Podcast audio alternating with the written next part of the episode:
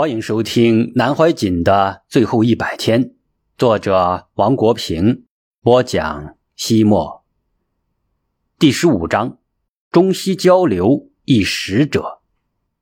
南师教授包卓立就像教其他人一样谈话，然后总是会有一个人翻译。包先生追随近三十年，还是得用英语交流，就像现在，我与他的交流还是得借助。慕容容的翻译，包先生回忆说：“翻译总是有问题的，翻的不对，不正确，翻译永远是问题。比如他是一个男的还是女的，翻译人员都翻译不对。说白，他们要说黑；我说黑，他们的意思是说白，他们不清楚很多这样的事。有的时候翻错了，中国人。”就不承认我错了，就是突然安静下来。我很想跟老师学习，但是因为语言的障碍，有的时候似懂非懂，是语言之间并没有讲到那个点上，就流泪。怎么办？听不懂，很想学。包先生就想找一本老师的书来读，结果当时老师的作品只有一本书是翻译成英语的。译者是老师的得意学生朱文光，有了一本学起来好一点。但是包先生认为，翻译依然会有一些问题，因为对老师的那本书来说的话，即使是一个中国人读老师的中文，也会很难去真实的理解它，除非你有实力到了那个境界。老师总会说，他会是第一个被记录下来的中国的。密宗师傅包卓立学习的不限于某个门派，他对我说：“我是哪个宗派都学，什么都学，什么都知道，不会像大部分人一样只研究老师。我是什么都研究，西方的所有流派都会去研究，比如苏格拉底的、犹太的、印度教的，每一种他有什么样的功夫，然后把这些东西和中华的文化联系在一起。”其实很多人就只研究老师的书，这是很好的事情。但是问题在于，同样一个道理，如果你只是从一个角度来看的话，会有局限性。需要研究不同的文化，从不同的角度来阐释同样一个道理是怎么样的。我忍不住问他：“你在学老师东西的同时，也在学习其他东西，这种修炼和实证有没有冲突呢？”包卓立笑了笑说。No，宗教是有冲突的，修行的话是大致相当的，规则是有不一样的地方。南老师对社会一个非常大的贡献就是，他把修行分成不同阶段进行阐释，并且是通过儒释道三家的语言，向大家揭示了一个框架，在人类历史上是史无前例的，甚至包括印度教也没有这方面的贡献。从他之后呢，人们开始理解了不同的次第。但是，每当人们要去彻底了解的时候，是要回到他所搭建的这个框架内获得知识。具体例子，比如说儒家，人们总是对儒家不太喜欢，认为总是繁文缛节。比如说，你父亲死了，必须要服丧三年等。可是老师把儒家的学问展示开来，告诉人们修行的步骤应该是怎样的。同样的道理，犹太教也是一样的。犹太教也是往往被人们只注意到它里面的规则，把它变成了宗教化的东西，而忽视了它本身的含义。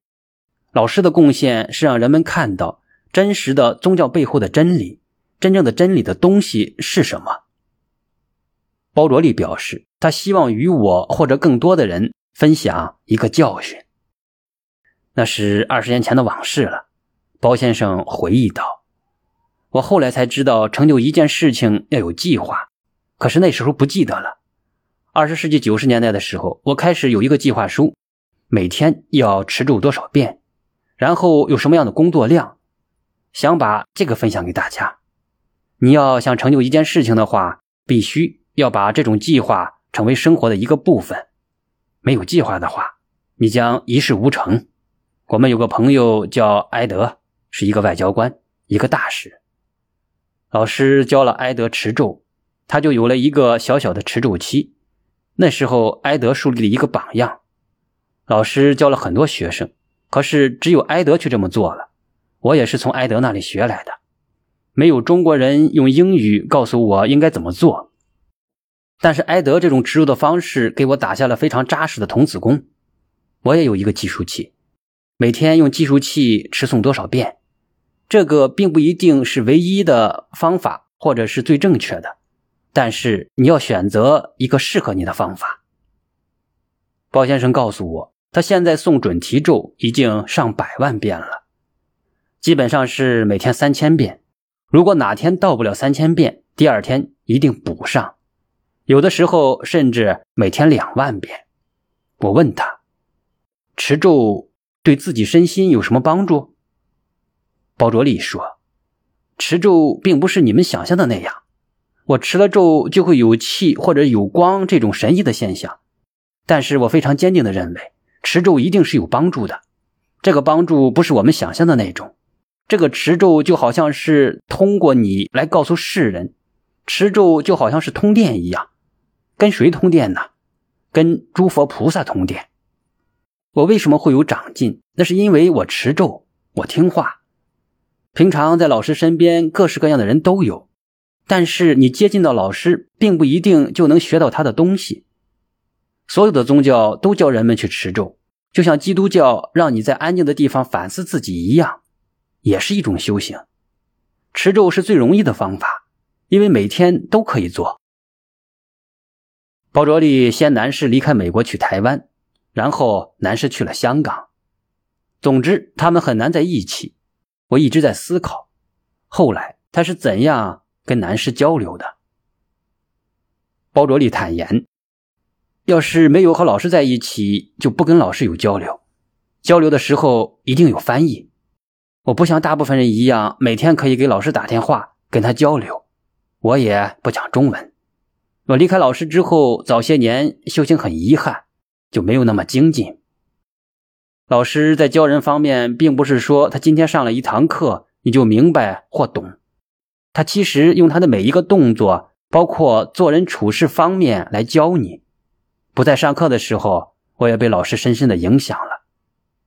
甚至老师曾说的一句话都能影响我。他待人做人处事这样的平和，这样的影响不是说一两句话就能学到什么。他自己私人的时间也都在修行用功，当然每天修行的时间段和每五年、十年学习到的也是不同的阶段。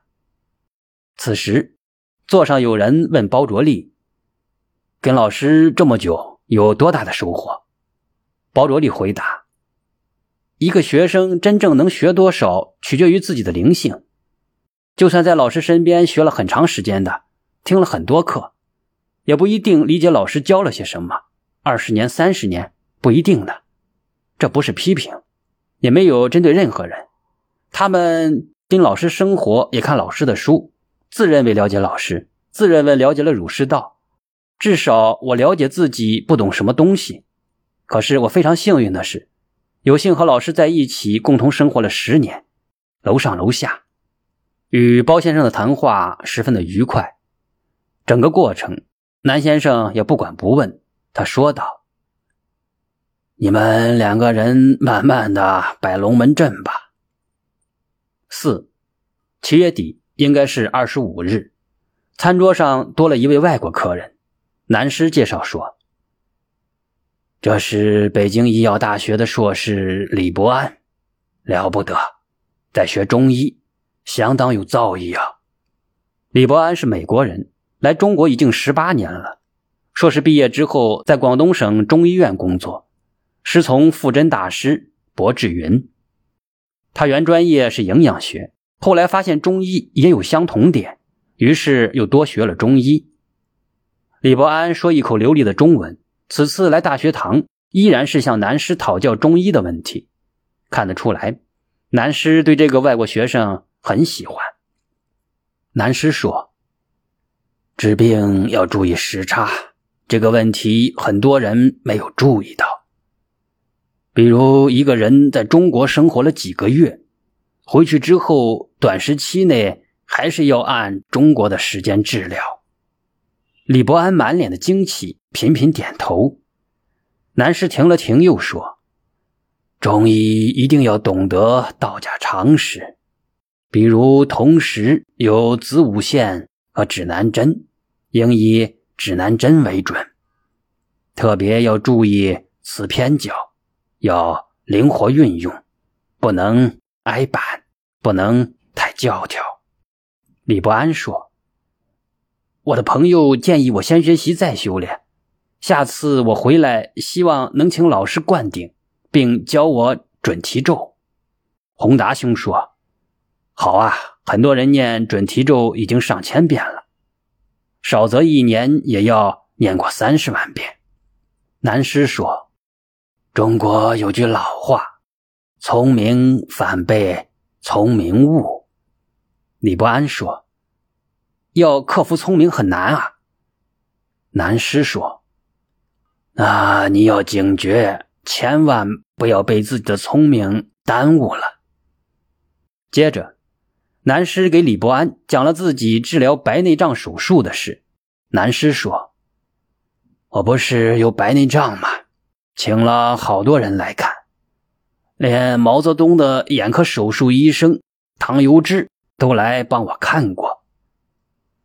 他的绝招是金针拔瞳，名气相当大。”唐医生带了五六个博士生，他们都想给我看。唐医生说：“你的白内障还没有熟，再过一年才能做手术。”我不敢找他做。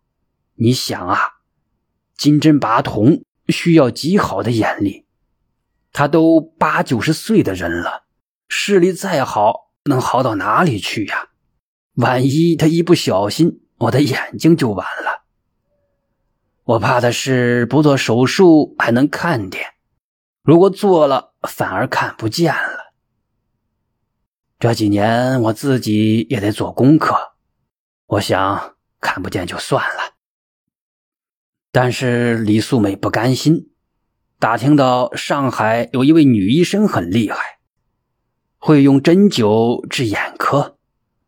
后来她的老师张仁来给我看病。他没有在瞳孔里扎针，而是在边上扎针，非常轻松，有道理。南师话锋一转道：“我不是想说哪个医生好，哪个医生强，哪个医生水平低下。重要的是要博采众家之长，千万不能自己反被自己的聪明误了。所以做事不要偏。”专一了就是偏，不偏又很浅，不能深入，这最难把握。南师讲了半天的故事，原来还是要提醒李伯安时刻要警觉和反省自己。李伯安连连称是，然后对南师说：“我想学学中国的正骨手法。”南师说道。医学太远了，太博大精深了，有五成道，包括五个内涵，叫做五明，是从印度传过来的五类学科，指的是内明、医方明、工巧明及声明和音明。其中音明就是逻辑学、因果关系。比喻方法，帮助思维的工具。李伯安不住的点头记下。